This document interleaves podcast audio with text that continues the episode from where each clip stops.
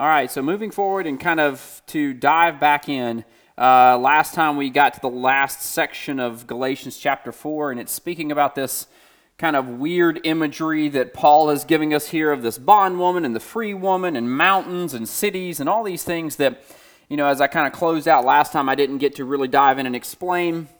I will say that, uh, you know, this imagery is one that would be very familiar for um, its Jewish listeners, but it was also a means of trying to bring in these Gentile listeners here at Galatia that he is he's kind of giving them the picture of before and after, so to speak.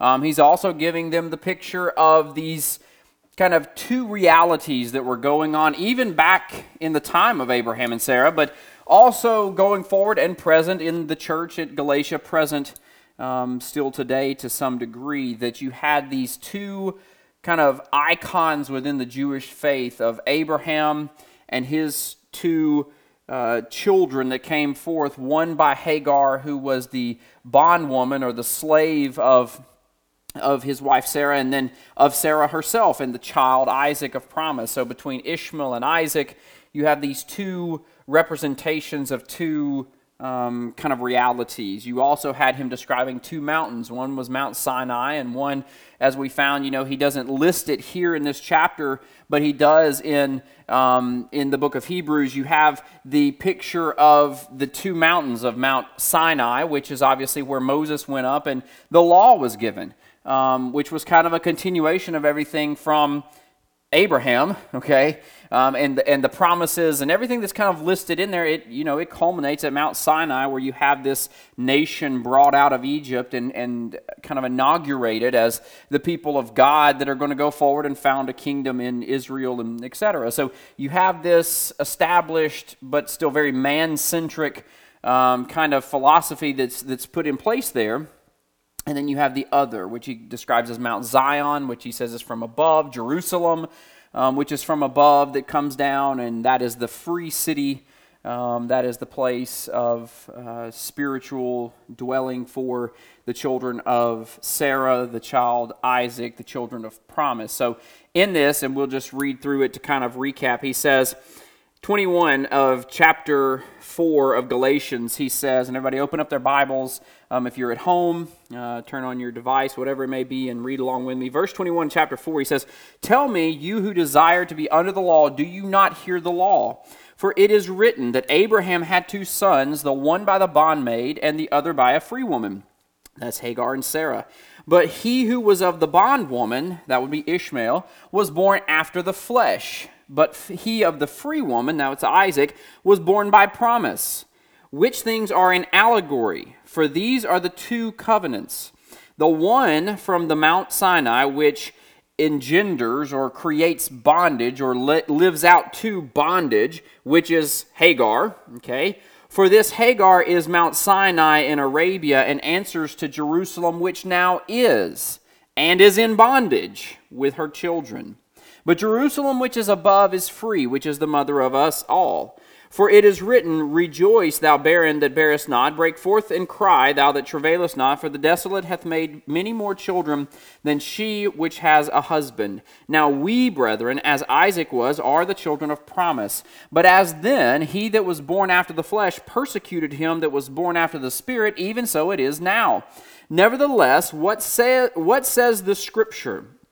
Cast out the bondwoman and her son. For the son of the bondwoman shall not be heir or inherit with the son of the free woman. So then, brethren, we are not children of the bondwoman, but of the free. So, this whole, again, kind of picture that's giving here is this interesting allegory as Paul describes it between Hagar, Mount Sinai, which is representative of the law, and of all the descendants that kind of fall in under that, which he says is Jerusalem, which is now. Okay?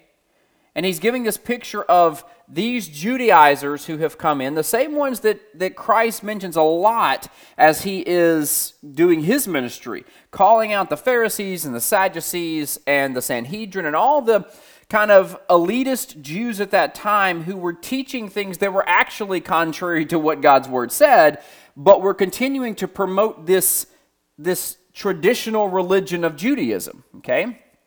which he calls him out on plenty of times and says, Look, it was through this that I came, but it was also through this Jewish tradition, Jewish law, Jewish religion that you were pointed to me. Like you were you were supposed to follow up to me. I'm the Messiah. I'm the one you were supposed to submit to. Instead, you have rejected me and you've held to the traditions that you have created. Okay? So that's why he's saying that this is the Jerusalem that is now. This grouping of people who continue to live in bondage under that traditional Jewish custom, okay, and traditional Jewish religion, he says that you are not a part of as he's preaching to these Galatians. He says that's them now. They're in bondage. Is that really where you want to go? You, by contrast, are actually the children of promise. You come down that lineage of Isaac again, not naturally, because majority of you are Gentile, but you're coming through that same lineage that he's already kind of reiterated. That lineage that comes through faith. Faith that Abraham had is the faith that you have. The promises that were given to Abraham by faith are tied to you by faith. Christ is the link between those, but that's the lineage that you're a part of that comes through promise, that comes like Isaac did, one that came by the sovereign interaction of God. So he says, that's what you're a part of. He says, that's the free. That's the Mount Zion. That is Jerusalem, which is above. That's the free city. That is the, the true spiritual reality that, that you are a part of. And now you're trying to go and be a part of this bondage law, Mount Sinai, Hagar tradition, and that's contrary to where you're at. It says instead, do like what was commanded cast out the bondwoman and her child because they'll never inherit with the son of promise. Not what I mentioned last time, you know, there was this verse that I stumbled upon as we were going through our Lent season. You know, the the reading program that we were using kind of directed us through the book of Ezekiel, and there's a lot of things in Ezekiel. And again, I don't pretend to know everything about what Ezekiel is talking about. And maybe one day we'll all get to sit down around a table with Ezekiel and go, okay, lay it out for me straight. Like, what's the wheels and the eyes and the fire and all that? Because I just, I can't get it. So, but there was this very clear verse that jumped out to me in Ezekiel that I don't guess I've ever really grasped hold of uh, before, which is why I always encourage, you know, that's, that's why we do this. That's why we go back and read over and over again because it's amazing what stands out to us. So, Ezekiel chapter 46, verses 16 and 17, there's this phrase that is given to Ezekiel by the Lord that is kind of a, it's a proclamation about how this new reality was going to be for, for Israel at this time. So they've gone into bondage, they're coming out, and Ezekiel's given this beautiful vision of this new city, this new temple, this new reality um, where, where we're following in, in obedience to God. And so here he says, though, in this verse, and I know it's taken way out of the chapter, and I don't have time to read it all, but this is the, the gist of it. Thus says the Lord, okay? If the prince or if the ruler at that time gives a gift to any of his sons as an inheritance, it shall belong to his sons. It is their property by inheritance. But if he makes a gift out of his inheritance to one of his servants, it shall be with his servant. Okay, he will inherit that until the year of liberty. Then it shall revert back to the prince. Surely it is his inheritance. It shall belong to his sons. Now, what is interesting about that is that you see that there was a temporary time where the prince, the ruler, the father, the man who owned the land, whatever it may be, could temporarily give his land as an inheritance, give his property or whatever as an inheritance to one of his servants. Okay? Now, the traditional was you gave it to your sons, all right? But you could actually give it to one of your servants. But what God has laid out here as his holy principle is if you give it to one of your servants, that's fine but it only lasts with that servant for a period of time. In fact, it's till the time of liberty um, or also the year of Jubilee. Okay? So, those times when everything was to revert back, when the slaves were set free, Okay, and also when anyone who had lost their land by hardship or whatever was the, the clocks were kind of reset, the books were reset, you know, all that wonderful time in the time of liberty, that was given back over. Well, the slaves were never given perpetual inheritance of the master's land or goods or property. They could have it for a time, but once the year of liberty came back around, it reverted back to the master or to his sons because only the sons can truly inherit forever. And that's what Paul's kind of getting at with this. He says, What was the principle way back then? What happened with Hagar and her son? Now, Sarah, out of jealousy, kind of pushed that, but the principle was the same. The slave, the child of the bondwoman, shall not inherit with the child of promise. There's only one inheritor in this situation, and it's the one that was the child of promise or the chosen child, the lineage that God gave in this case, not the lineage that was created by a kind of man made situation. It wasn't out of Abraham's work with Hagar that they were going to inherit, it was out of God's work in Sarah that they were going to inherit. Okay?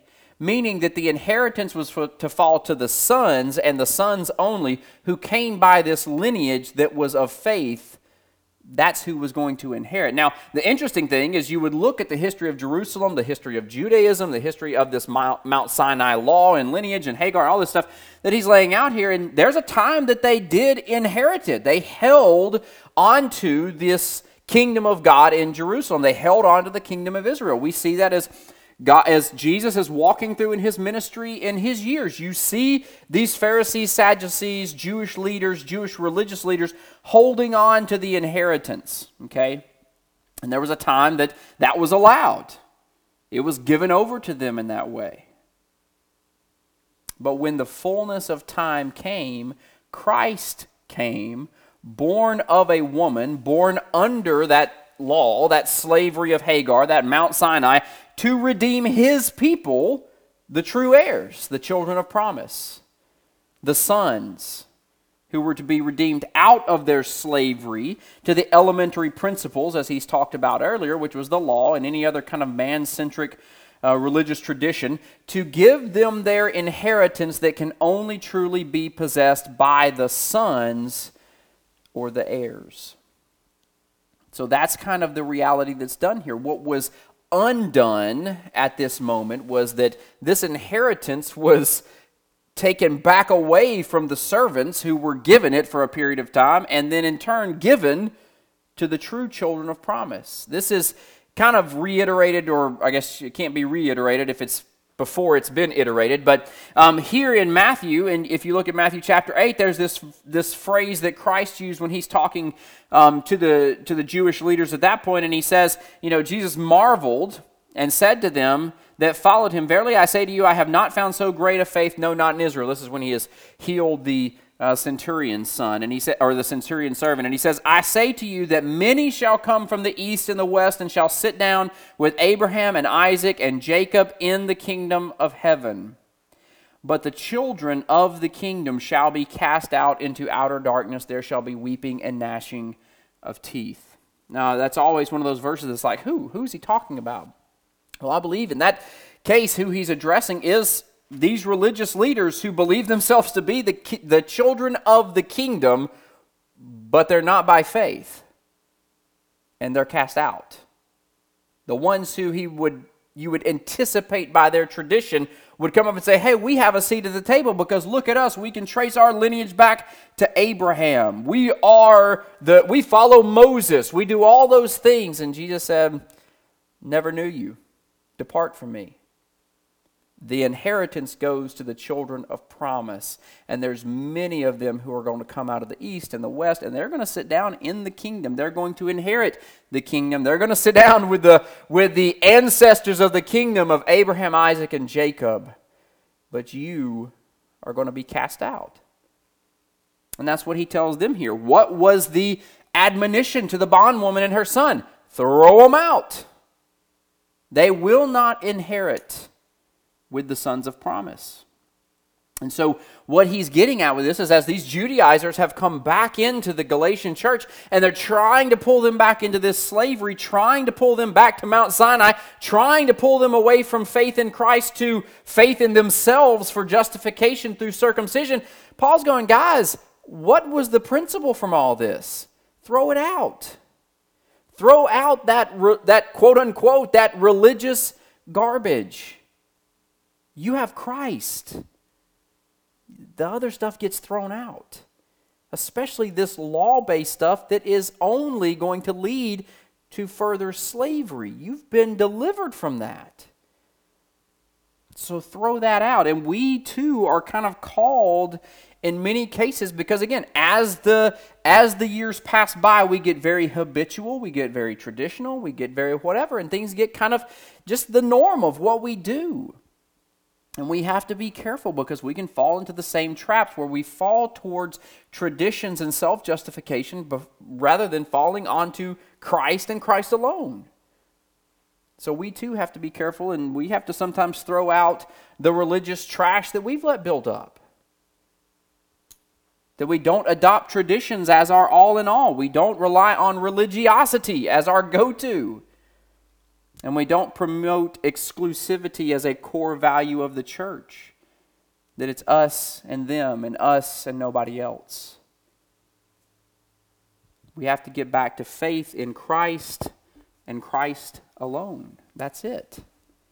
So then he goes forward and he kind of starts speaking in chapter 5 about this freedom, this liberty as he describes it.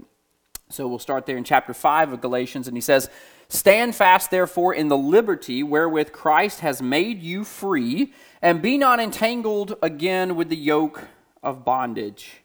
Behold, I, Paul, say to you that if you are circumcised, Christ shall profit you nothing.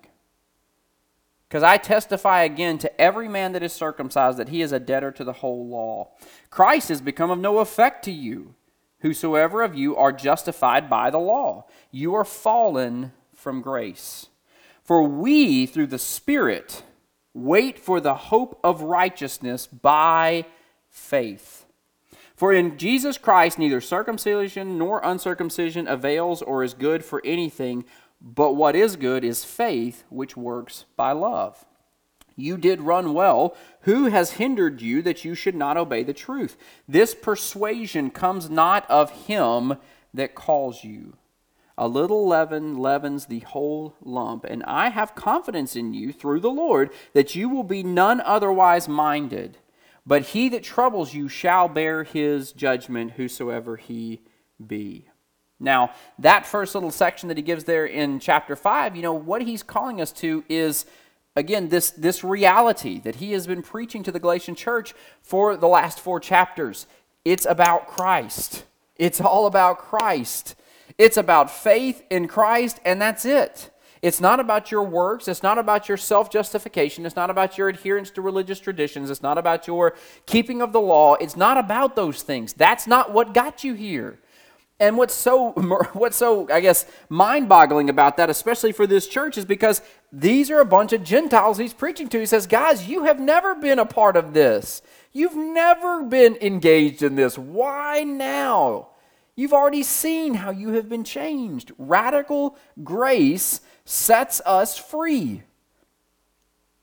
Free from these elementary principles, free from the bondage that he's describing here. Christ came and died through faith to set us free, and without prerequisites or man's intervention. That's what makes grace so radical. It wasn't about us. In fact, it's radically not about us. And Christ did it for a purpose, not just to deliver us from our sins and from hell, but for a new radical life here in freedom.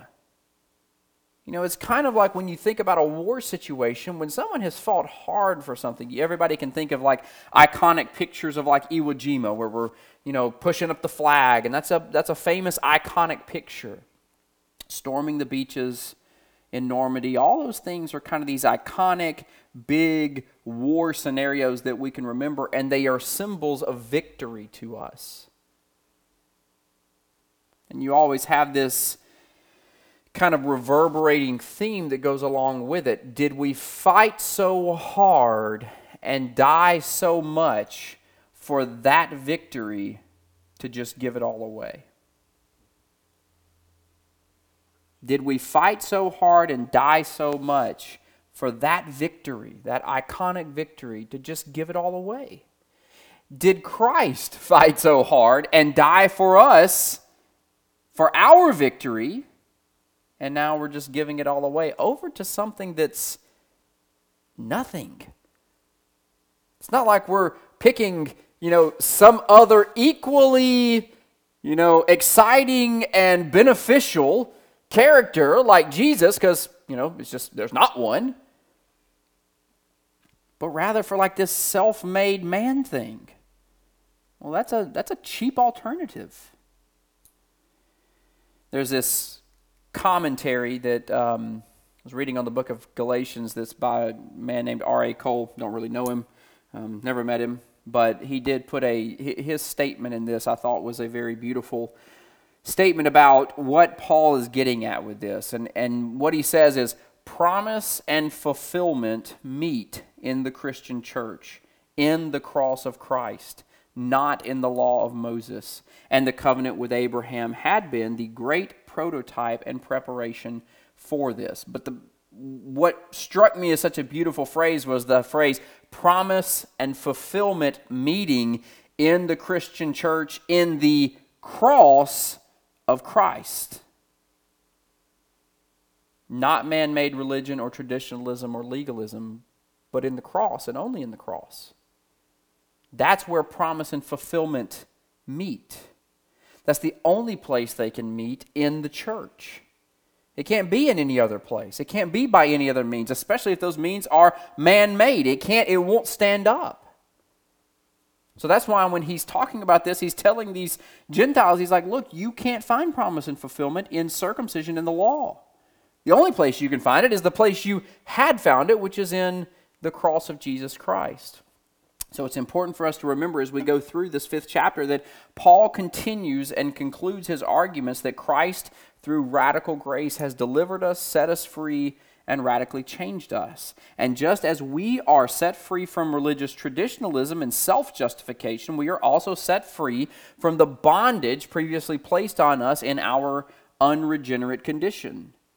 So, radical grace makes us radically new, new creature, new spirit, new operating system. So that's kind of what he's getting at as he gets into this fifth chapter.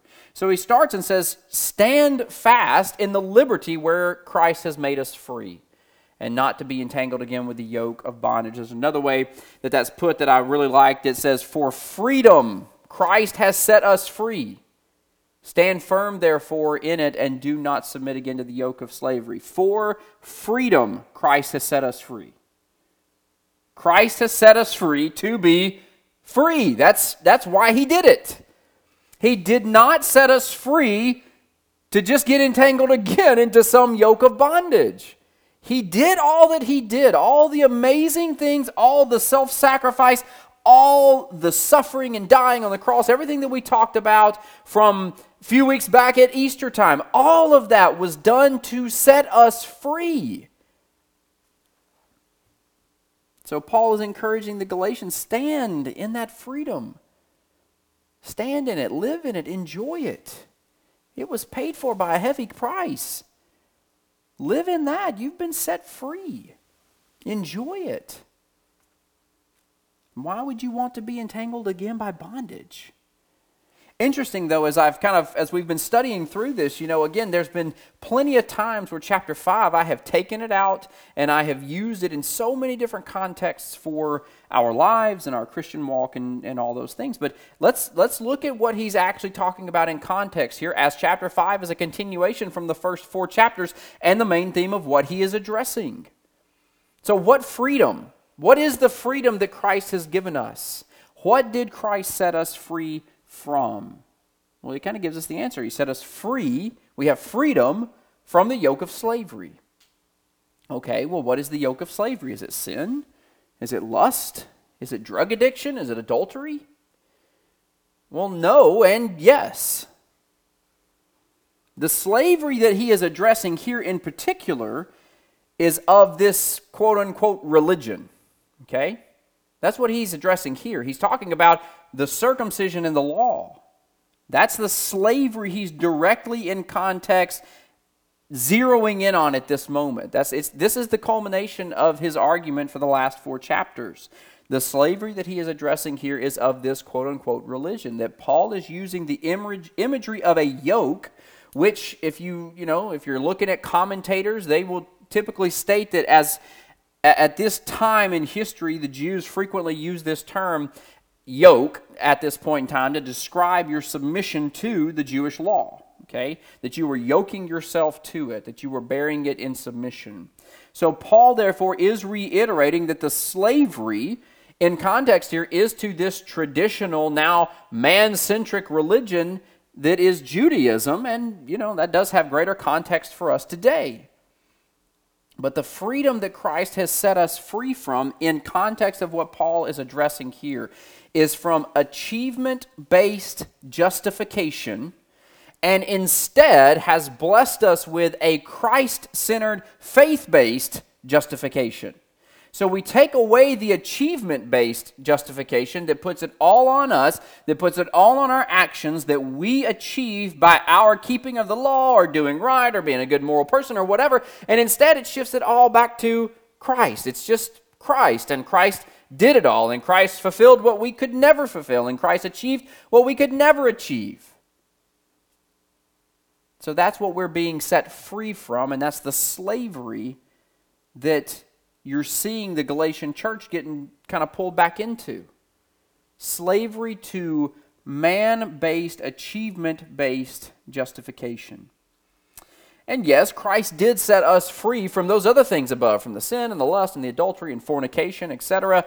But in this context, he's specifically referring the circumcision and the Jewish traditional religion. Now, both of them go hand in hand. But what he's trying to get them to really grasp on on is the setting free from the achievement based stuff. You've been delivered from that.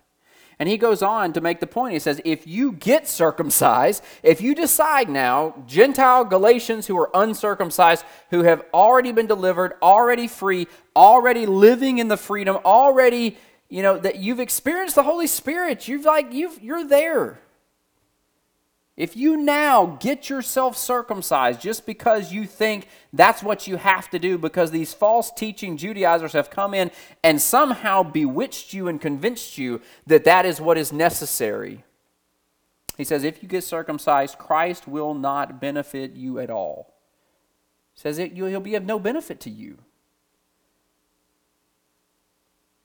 If you follow the law, you have to follow the law to its natural conclusions. You have to rely on it, and it has to be your source of justification, which means you have to keep the law perfectly as prescribed by the law, otherwise, you're cursed and you're cut off. Paul even goes as far as to say that if you rely on the law for your justification, then you have fallen from grace and you have become alienated from Christ. The phrase that's used there in that sentence, that he has become of none effect to you, is the Greek word apo, which means to be severed, separated, or the original union and fellowship dissolved. So Paul is making the argument that if you started by radical grace, by sovereign choice, by faith based, spirit based life, and now try to turn back to man centric traditional legalism life, then basically you're severing yourself from the original. You're severing yourself from the, where you were. You have completely cut it off. Those two can't stay together. Kind of harkens back to what Christ said about serving God or serving man, money, and other you know worldly things. He says those two can't coexist. You can't serve one. You can't have two masters. You're either going to serve the one and despise the other or love the one and despise the other. That's he says it just doesn't work together. It's kind of like oil and water. They don't mix very well. So the same thing with this. He says if you're departing, if you're going away from what was centrally Christ and his achievements on the cross as your sole source of justification, that was delivered through faith, if that is how you started, but now you turn over here and say, Nope, I think the law is what I really have to get on board with to really be justified, he says, Well, then the other one's just kind of gone away. You've severed your union from it. It's no longer a part of your reality. It's no longer what you're based off of. It's no longer what's at your center. It's no longer, it's of none effect to you. Because if you have now changed and reverted to, it's all about my keeping of certain traditions to get myself justified, well, Christ takes a back seat. What does Christ have to do with that? Where does Christ come in with that? How does Christ benefit you with that? Well, he doesn't. You don't need Christ to be circumcised. You don't need Christ to keep the law. Paul did a really good job of it. So you don't need Christ in those situations. If it's going back to being all about you, well, man, you got all the you you need. Christ doesn't really have a place with that. So that's why he uses that phrase is that you have fallen from grace. It's no longer about grace. You've made it about yourself. It's no longer about Christ. He's of none effect to you because it's all about yourself. It's a very selfish position. So, the point being that if you seek justification by your religious actions, then Christ really becomes useless to you. If, however, you believe on Jesus Christ and Jesus Christ alone for your justification, then Christ is everything to you. If you have taken it off of yourself or any religious practices that you can do to get yourself there, then all is left is Christ. And now Christ is everything. And that's why Paul even said in his introductory statements, he says, That's why we, being Jews, we knew that justification didn't come by the law. That's why we believed on Christ, because we recognized that Christ was our only way to be justified. Christ is our only satisfaction. Christ is our only achievement. Christ is the only one who could do all this. So we believed in him. We let go of believing in ourselves and keeping the law because we knew it could never justify us. We had to turn to the only one who could, and that's Jesus. So in the uh, in the contrast to this, if you have let go of all that it's about me and me doing what I can do, and you've turned to believe in Christ, well, then Christ is everything to you. Christ is the only thing to you. He's the only one who can justify. So instead, Paul gave us his position in this too. He's kind of described this position of, well, if you decide that you want to be circumcised, then Christ becomes none effect. You're now under the law. Go live in the law. If you don't live it perfectly, sorry, you're cursed, you're cast out, you're done. That's the, that's the reality of the law. That's why we loved Christ, because he kind of got us out from under all that. he delivered us from that terminal, you know, cancer of law-based, achievement-based justification. He delivered us from that because guess what? It never could do what it was kind of not ever intended to do. And we never could do even an inch of what was necessary to do for our justification. So he says, once Christ and faith and all that came on the scene, he says, man, we, we ran to that. We let go of all the other stuff and we ran to that because we realized that that is it. And that's why Paul would be able to go, hey, it's, it's, it's Christ and nothing. Everything else I count as dung. I throw it on the trash heap. It's over all the things by the flesh that I could count up being of the tribe of Benjamin and circumcised on the eighth day, and all these things of faith and keeping the law and persecuting the church, all the things that I could put on my resume, he says, I threw it all in the trash because guess what? It didn't do anything for me. Instead, when I found Christ, it was Christ. It's all Christ.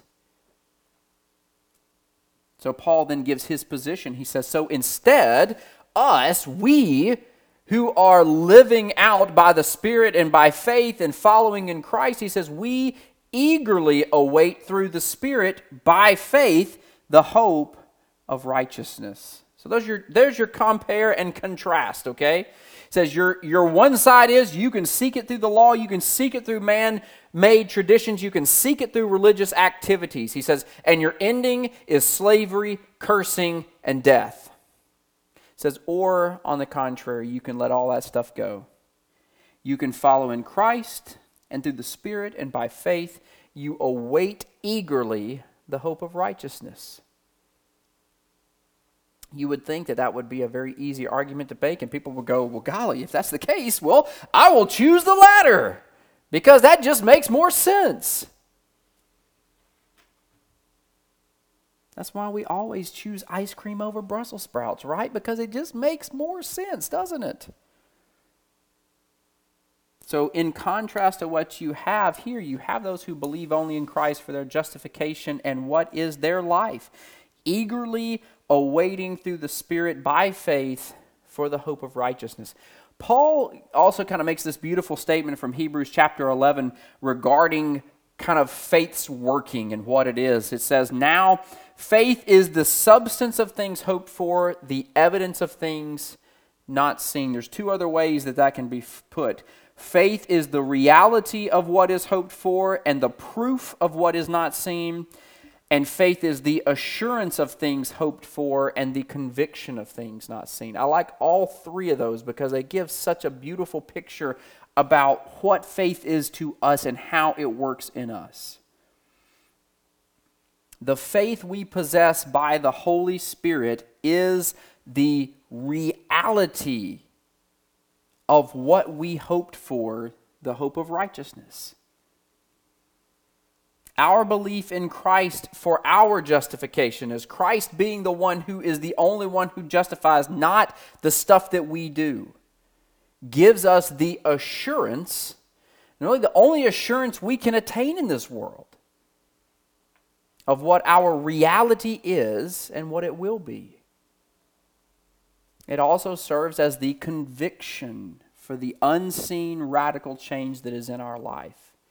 It is the thing that is most evident to us, that, that shows us, that gives us the evidence. And faith, it now guides us. The Holy Spirit's fruit kind of bears out in us. The changed life in our belief in Jesus Christ is a conviction for our new way of living. It, it, it is what makes us who we are. So then he says, What matters? What works? What does this new reality and conviction look like? He says in verse 6 For in Jesus Christ neither circumcision availeth anything nor uncircumcision. So, what does work? What does matter? What does this new reality and conviction look like? He says, faith which works by love, or faith which works through love. So we're circling back to some of the foundational teachings of Jesus Christ faith through love. Or you can even invert that love through faith. Christ was asked that question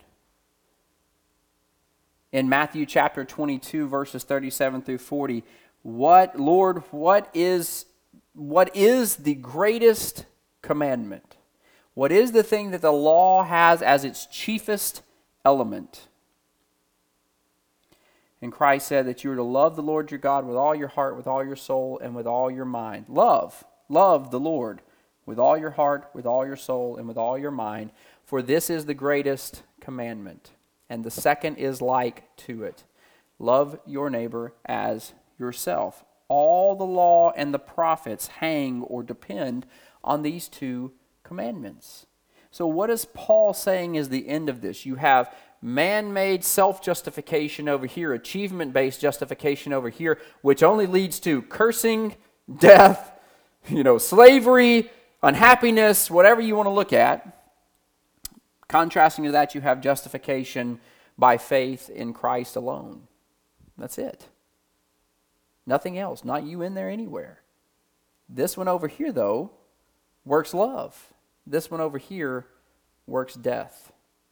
This one over here works love, compassion, mercy, hope, hope of righteousness. This one over here works anger, malice, despair, destruction, and death. So, not self serving, self justification through religious traditions and legalism, but faith working through love. That's the, that's the summation of the two. So then he asks the question You ran well, you were doing good. What now has hindered you that you should not obey the truth? And he says, This persuasion did not come from him that called you. But a little leaven does leaven the whole lump. However, I have confidence in you through the Lord that you will be none otherwise minded. But he that troubles you shall bear his judgment. Paul here is given his confidence that in the power of Christ, in the power of the gospel, that these Galatians are not going to accept this other view. Okay? That they are going to reject it. And he also cautions that that corrupting effect of false teachers that is among them. He cautions against that, saying, hey guys, this is going to, though, kind of, it's, it's going to be a persuasive argument. Leaven, leaven's the whole lump. All you got to have is a little bit. It'll change everything. You have to be aware of that, but you also have to recognize that ultimately that person, that false teacher who is that leaven, who has come amongst you, that is beguiling you, that is trying to bewitch you, that is trying to remove the cross and replace it with circumcision, he says that person is going to ultimately be punished for what they do. But remember that you're not to entertain it for a minute. You're to throw out the religious trash. You're to not let that stuff entertain in your ears. You're not to uh, abide by it and say, hey, that sounds pretty good. Let me listen to it a little bit more. He says, no, you have to go back to relying on the power of Christ and Christ alone. But the key verse here that is what identifies again, the whole message of this false teacher that we kind of mentioned in the beginning, and now we finally get to it, is if I, he says in verse 11, brethren, if I yet preach circumcision, if I decide that I'm going to start preaching circumcision, circumcision, then why do I yet suffer? Or if I did preach circumcision, why am I suffering now? Why am I being imprisoned? Why am I being shipwrecked? Why am I be, why are all these things happening to me? Why would I be suffering if I preached circumcision or if I do, do preach circumcision? He says, if I did those things, then the offense of the cross would cease. So the purpose that he is making here is saying, look, the whole reason why I'm, I, am persecuted is not because of circumcision. It's not because I'm preaching circumcision. In fact, if I had been preaching circumcision and gave up preaching the cross, everything would be great. We'd go back to a pre Damascus Road situation. I'd be a chief among the Pharisees. Everything would be awesome. Life would be hunky dory. I wouldn't be being persecuted. The sole reason why I am persecuted is because I preach the cross of Jesus Christ and justification in Him alone, which really makes mad a whole bunch of people who think it's got to be by you obeying them and their religious traditions. So that's why I'm persecuted. That's why I went from being the persecutor to the persecuted was I started preaching the cross. I started writing letters about how it's not by circumcision, it's not by self justification, it's not by your keeping of the law. It's actually of grace and of the cross and of the faith through Christ. That's, that's what I'm being persecuted for. So, Paul's argument here, he says, if you take away the cross, then you have no persecution. If you preach circumcision or Jewish religious tradition in its entirety, then there's no offense. This is why we can kind of know that what this these Judaizers, these false teachers who had come in, these leaven in the lump, however you want to kind of describe them, they're not just preaching some other version of the gospel or some kind of Christ plus something. They are actively preaching circumcision as a replacement for the cross.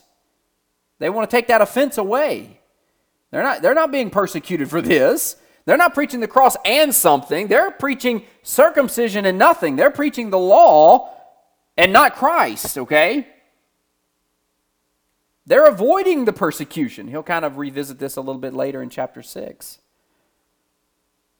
So these people were removing the cross to remove the offense and instead replacing it with circumcision. Let's get back to the good old ways. Let's get back to the good old religion. Everything that we've been a part of, all your fathers grew up in, all that stuff. Let's get back to all that. The cross and Jesus and all that's very offensive. Let's leave that off to the side. Let's get back to doing what you can do. Let's get you on board with circumcision, you on board with the law. Let's kind of get you Gentiles in the right path. And we can fall in the same trap. We can get to where we remove the cross just to be religious. It happens in our society. cross is still offensive. Submission to Christ is still offensive. We don't really want to be, you know, offensive to people. We want to be engaging. We want people to, you know, feel comfortable in every aspect of their life, but that's not what radical grace has called us to. It has not called us to be just, quote, religious. It has not called us to keep up, you know, the denomination. It has not called, called us or changed us to just affirm practices that we've always done. It has called us to love through faith, to believe in Jesus Christ and love Him and love everyone we encounter. That's what it's called us to. It's called us to Him. It's changed us for Him, to promote Him, to preach Him, to submit to Him. That's what it's changed us for. To love Him and to love everyone we encounter. He says, But brethren, you have been called to liberty, liberty, only don't use your liberty for an occasion to the flesh, but by love you're serving one another. For all the law is fulfilled in this one word, even in this, thou shalt love thy neighbor as thyself. See how Paul now ties the argument together. You're wanting to be back under the law. You think that's an idea. You think that's a great idea. You think that's just now what you have to do. Well, now he's calling out that false teaching Judaizer and he's kind of admonishing his Gentile Galatian brethren, saying, Both of you, I'm going to give you the summation of the law. I'm going to give you the totality of the law as explained by Jesus Christ himself. The fulfillment of the law is completed in this one phrase you will love your neighbor as yourself. That's what he just said back in Matthew 22. The completion, the totality of the law can be summed up in these two commandments that are just like one another, that are together. They're not separate. It's not you keep one and you don't have to keep the other. It's this one teaching. You're to love God with everything and you're to love your neighbor with everything. He says that is the law. You're over here focused on getting recircumcised. I'm telling you, this is the law. Love through faith. That's the law. You, you're, you're over here talking about these religious practices doing, saying, oh, well, I'm keeping the law, I'm getting back to the tradition of our fathers, I'm doing all these things. And he, Christ is saying, well, I mean, if you're not loving through faith, you're actually not keeping the law. So if you want to keep the law, if you want to, you know, kind of follow in that track of saying, I am in the tradition of keeping the law that God gave, if you're going to say, hey, everything that God did in the Old Testament, all the stuff with the law, everything, those are good and right practices. And in many cases, they are. We're not of some kind of antinomian, you know, persuasion that everything in the Old Testament and all the law is done away with and we don't have to keep it. There is the, the law is of God, okay? But what has happened in the past and what happens still today is if you convert the law as the source of your justification, if you think that you keep the Ten Commandments and that's how you're justified, you have now taken Christ out of the equation. That's a problem. Yes, we are to keep the law in the manner of love through faith, okay, in Christ. And Christ made it really simple for us. He says, You want to know how you keep the law? You want to know what the summation of the entire law is, which is really good for me. Give me the Cliff Notes version, give me it pared down. You know, let me get my, my two bullet points that I can run with. Love God with everything you have, love your neighbor as yourself. That's the law.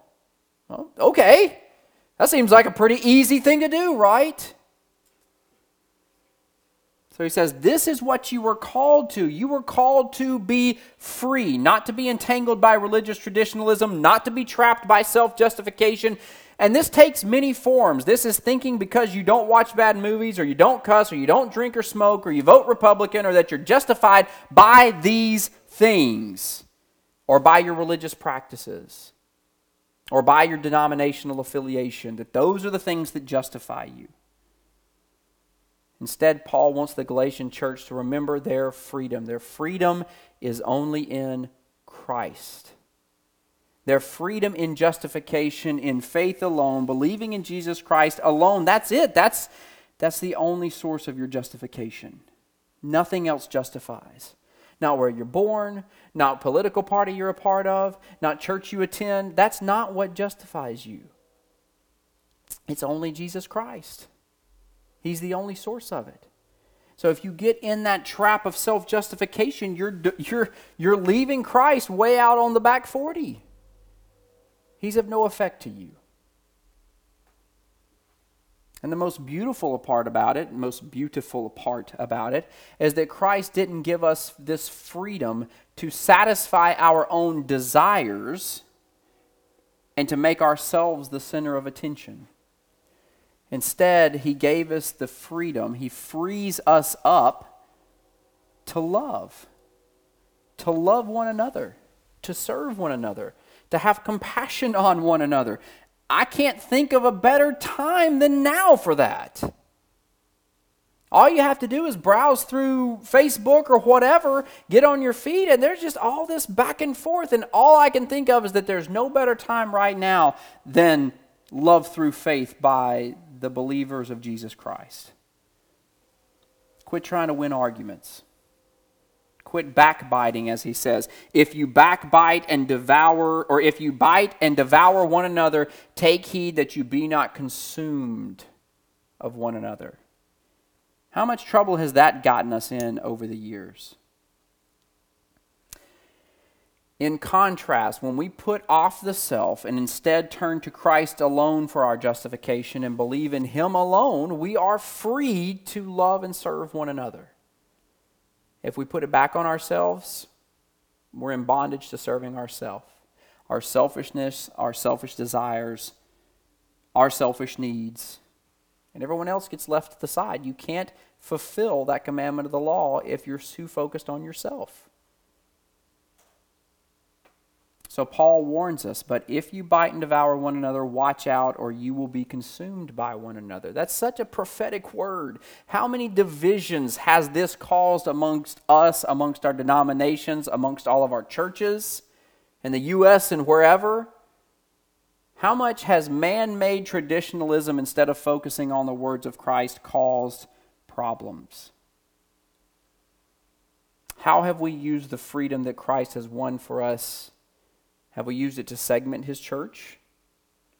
Have we used it to create divisions, to argue, to fight, to ban, to disassociate, to break fellowship for the cause of preserving our man made religious traditions? Instead, Paul says, be free.